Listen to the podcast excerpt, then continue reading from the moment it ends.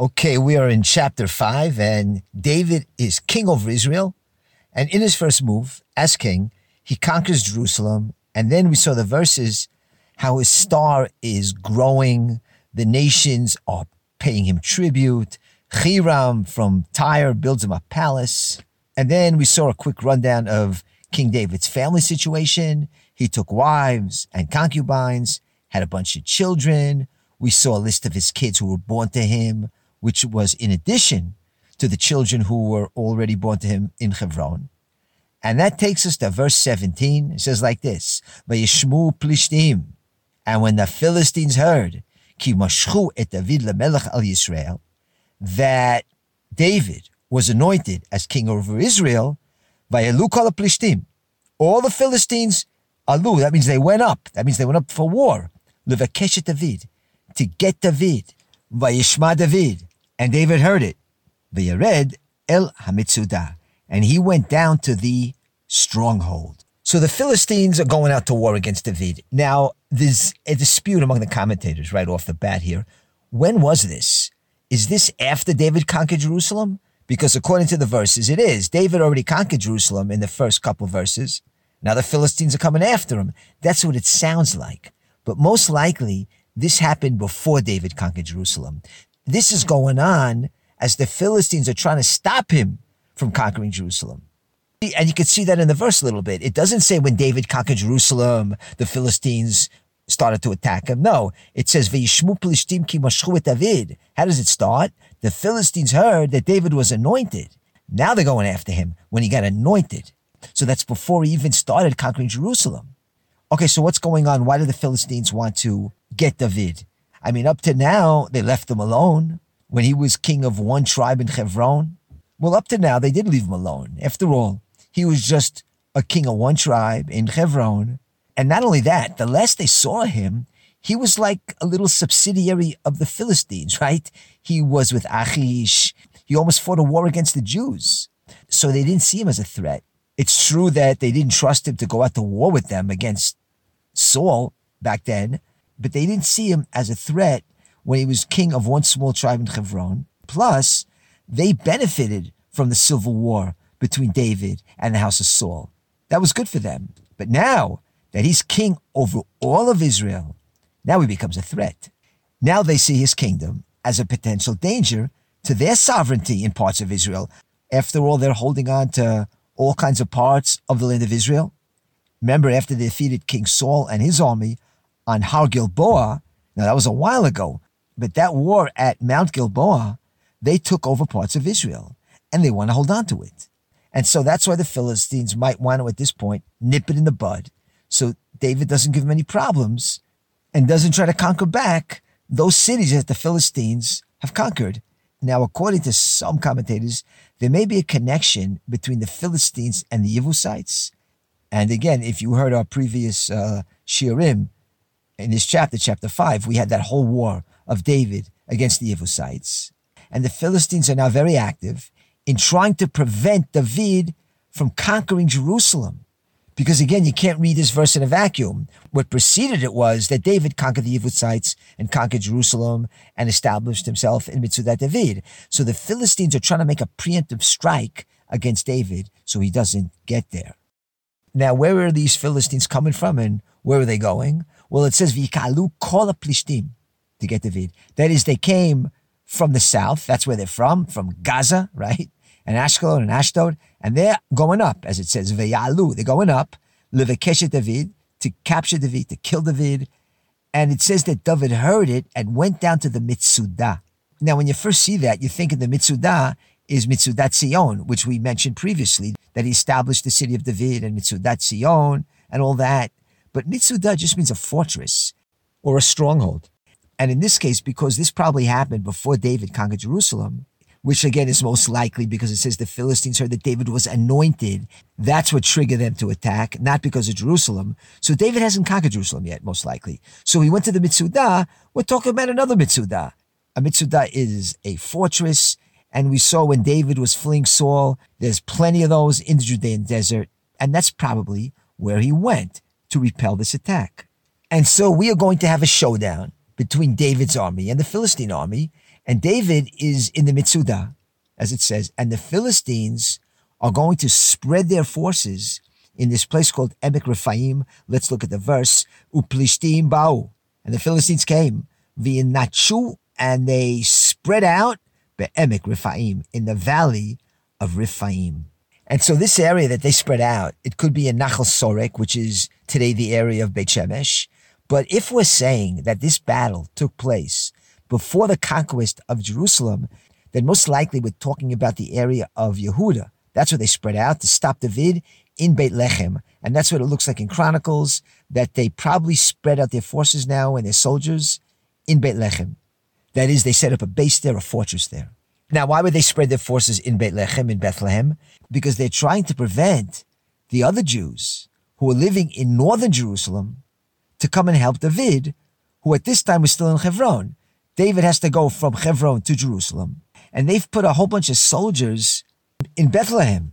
So David is on his way from Hebron to Jerusalem. He's going north, and the Philistines are trying to block his path at Beit Lechem as he goes north. They're trying to block him so he can conquer Jerusalem. Now, if you go by the Shita that this war happened after David conquered Jerusalem, then you have to say that the Philistines are coming now from their cities to try and throw David out of Jerusalem that he already conquered. Okay, so what's David going to do now? Vayishal David Bashem lemor. And David inquired of the Lord, and he said, Shall I go up against the Philistines to attack them? Hatitnem biadi. Will you deliver them into my hands? And the Lord said to David, Ale, go up. Ki natan for I will surely deliver the Philistines into your hands. Okay, so King David has the Urim and the Tumim, high priest, on his breastplate, those stones. David has that at his disposal. He has Eviatar, the priest, with him, and he's asking, should he go out from his fortress to Emek Rephaim, where the Philistines are. And then he asks Hashem a second question. Will you deliver them into my hands? That is, the first question is, should I strike them now or should I do it another time? And secondly, if I do strike them and attack them, will I win? That's what he's asking. Now, I think it's really important to understand that David isn't asking whether it's halachically allowed for him to go to war or not here. He's just asking if it's the right time because we're talking here about a Milchemet mitzvah, an obligatory war, and you don't need permission from the Urim and the Tumim for that. And I mention this because it's a very common mistake, especially in the Haredi world. What do they say? They say, yeah, in the Tanakh, in the Bible, they went out to war, but today we can't go out to war like that. We don't have prophets. We don't have the Urim and the Tumim. And therefore, David could go out to war, but we can't. And that's why everybody just sits and learns in yeshiva and doesn't think it's a mitzvah to go out to war, or they think you're not allowed to because we don't have the Urim and Tumim. And they point to these verses and they say, look, David's got the Urim and Tumim. That's why he goes out to war. And so I want to bring down what it says in Masechet Brachot, Tractate Brachot, page three. This is a very famous uh, piece of Talmud here. It says that when David went out to war, he would consult with Achitopel, that's his major advisor, and the Urim and the Tumim. And Rashi says there, why did David consult with Achitophel? So that he can know the proper strategy and tactics to go to war with. And why did he consult with the Urim and the Tumim? What does Rashi say? To see if he would succeed, if Hashem would deliver the enemy into his hands. So David wasn't asking permission to go. He knows it's a mitzvah to go, but he had the luxury of Achitophel, who was a brilliant genius advisor, and he had the Urim and the Tumim, and he used it. So it's not like you're not allowed to go to war if you don't have Urim and Tumim. How do we know? Because the Rambam brings in the laws of kings that there's something called a Milchemet Mitzvah. There's an obligatory war that you have to go out and fight. And the Rambam defines what constitutes a Milchemet Mitzvah, an obligatory war, a war against Amalek, a war against the seven nations, or any enemy that's giving you trouble, especially inside the land of Israel. So again, you don't need the Urim and Tumim to fight a Milchemet Mitzvah. Okay, let's see what happens in verse 20. Vayavo David bebal pratzim.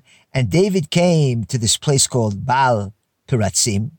Vayakem Sham David. And David smote them there.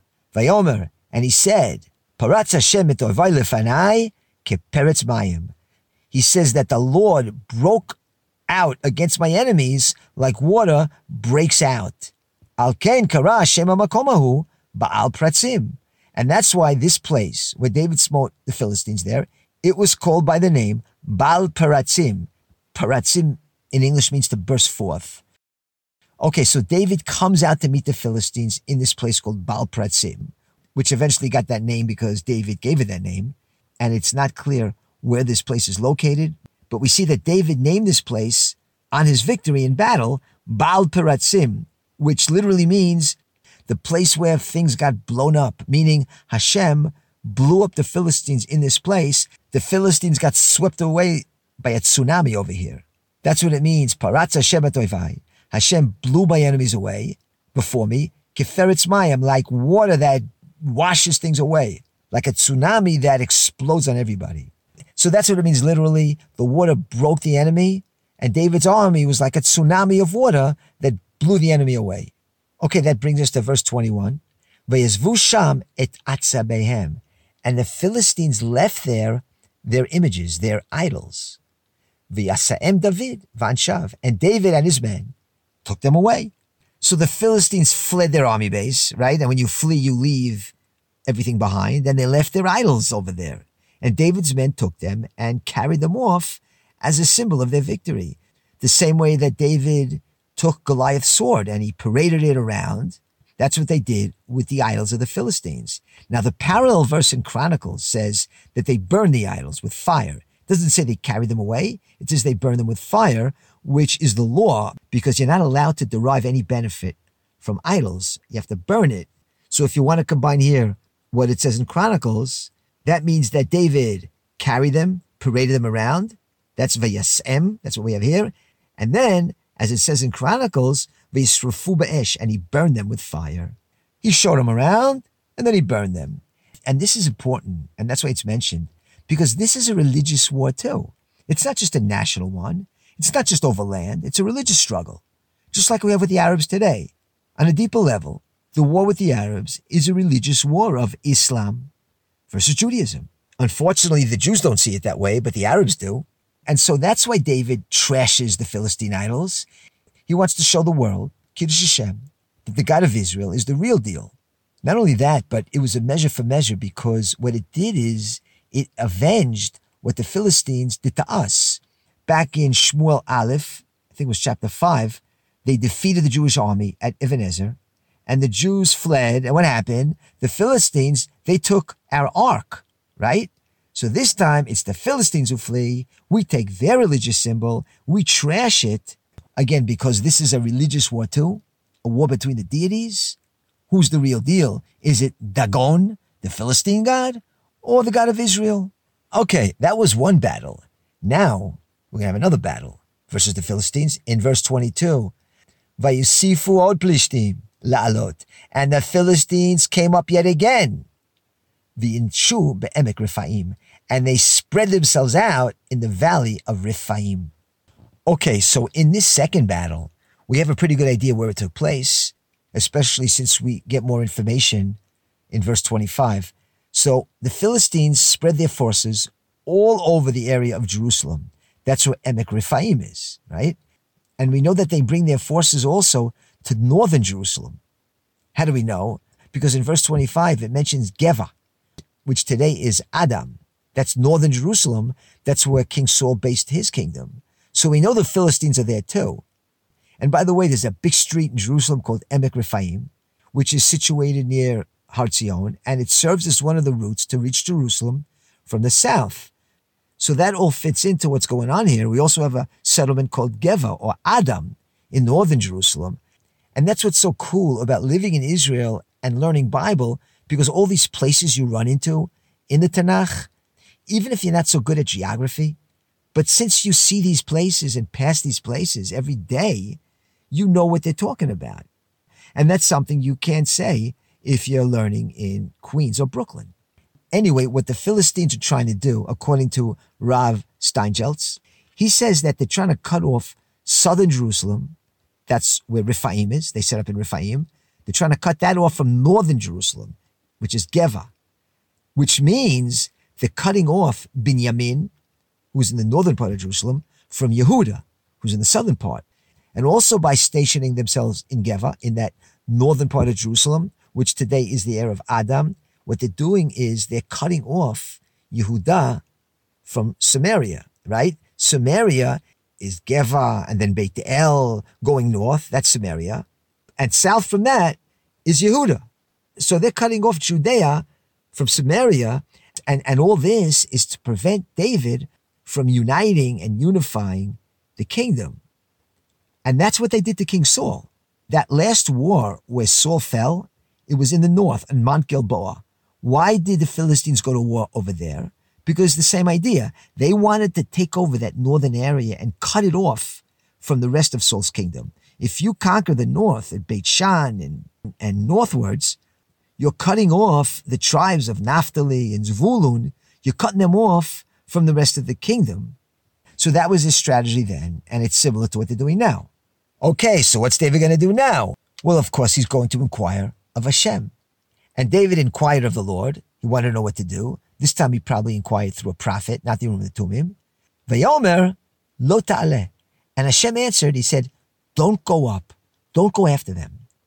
Hesev et but rather circle around behind them, ubatalehem, and then you attack them, mimul b'chaim, in front of the mulberry trees.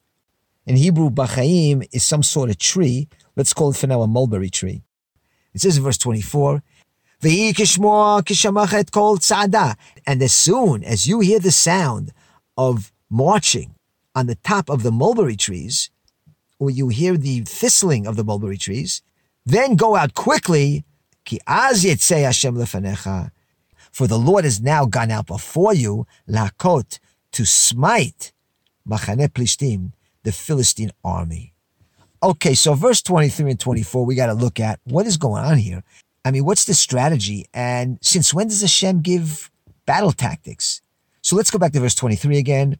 Hashem says, Lo don't go this time, not like last time when you attack them in verse 21. No, this time, don't go against them head on.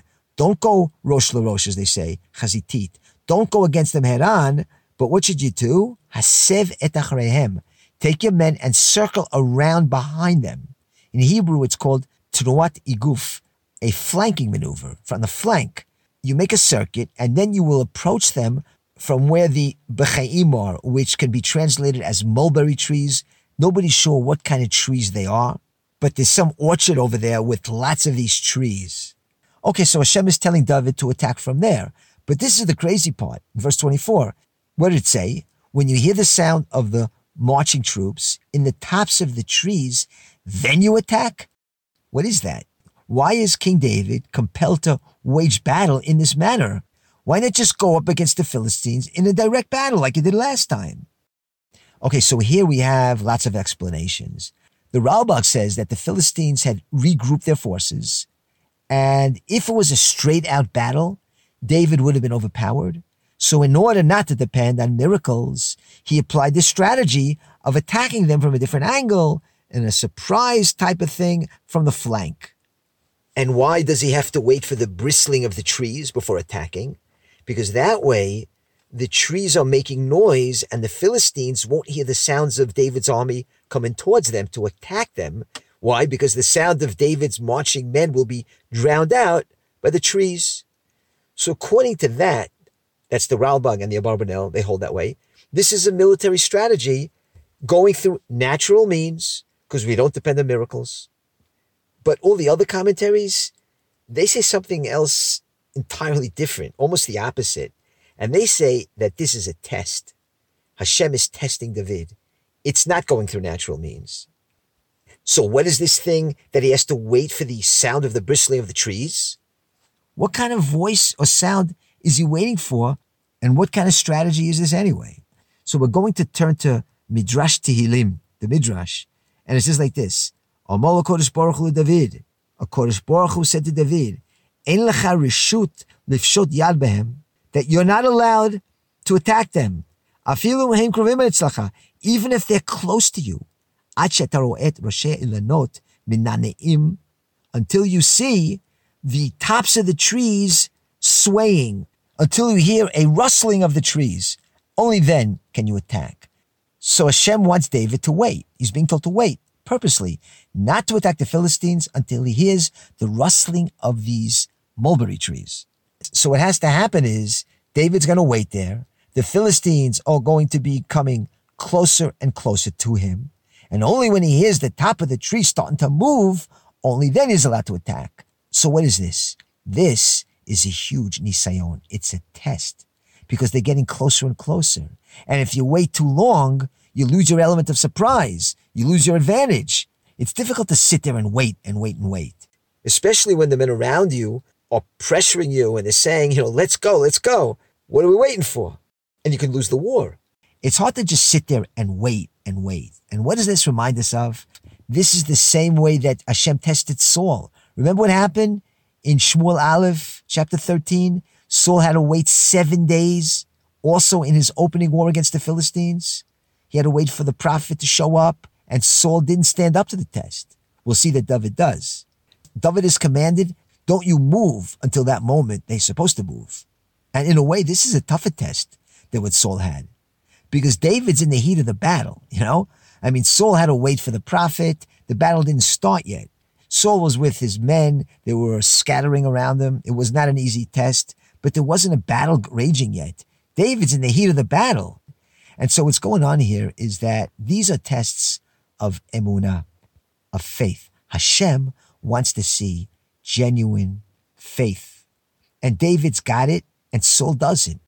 And that's why David's kingdom lasted and Saul's didn't.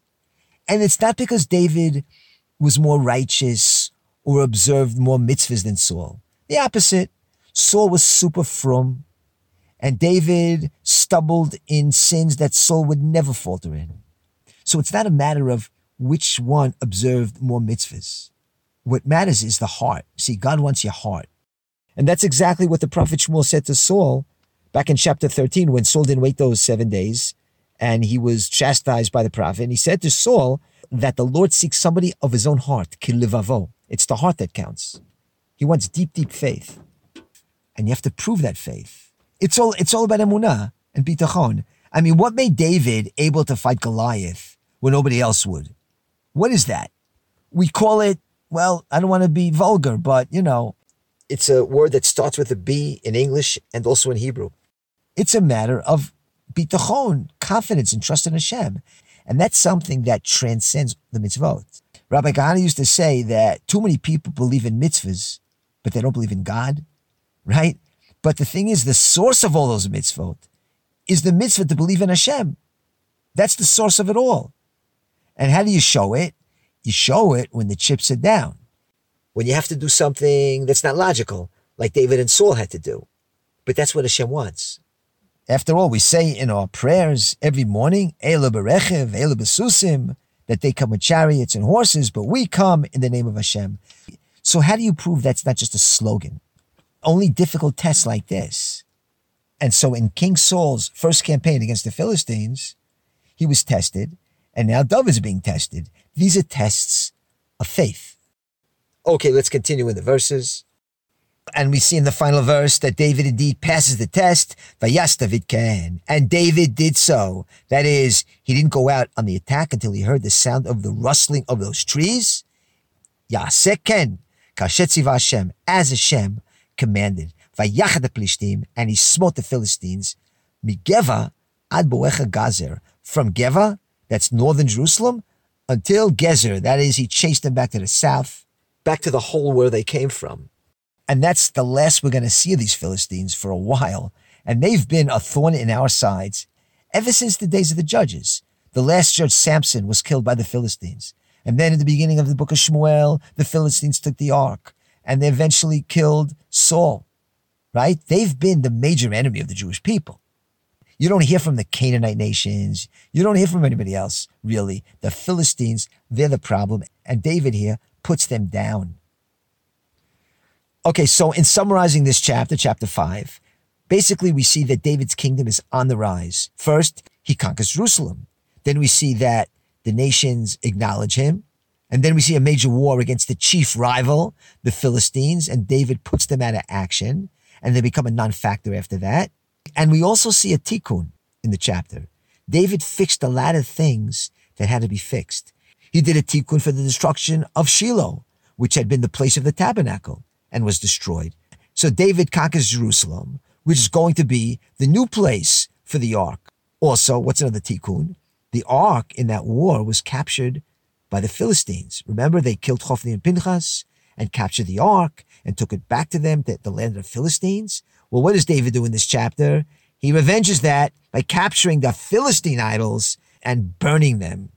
And the final tikkun, of course, and the big one, the tikkun for Saul, who in his first big war wasn't able to go the distance. He didn't wait that full seven day period that the prophet Shmuel told him to. He wasn't supposed to start the war until the prophet showed up. He came up short. He lost the malchut on that. That was a test of faith and nothing else. But David here does the tikkun by not going straight out to the war. Unlike Saul, he waits and he waits to the last possible second during the heat of a battle. That can't be easy, but he waits until he hears the rustling of the trees, which is probably super symbolic. And then he goes on the attack, passes the test, and does the tikkun, and proves his emunah and bitachon and his worthiness to be the king of Israel. And we'll stop here.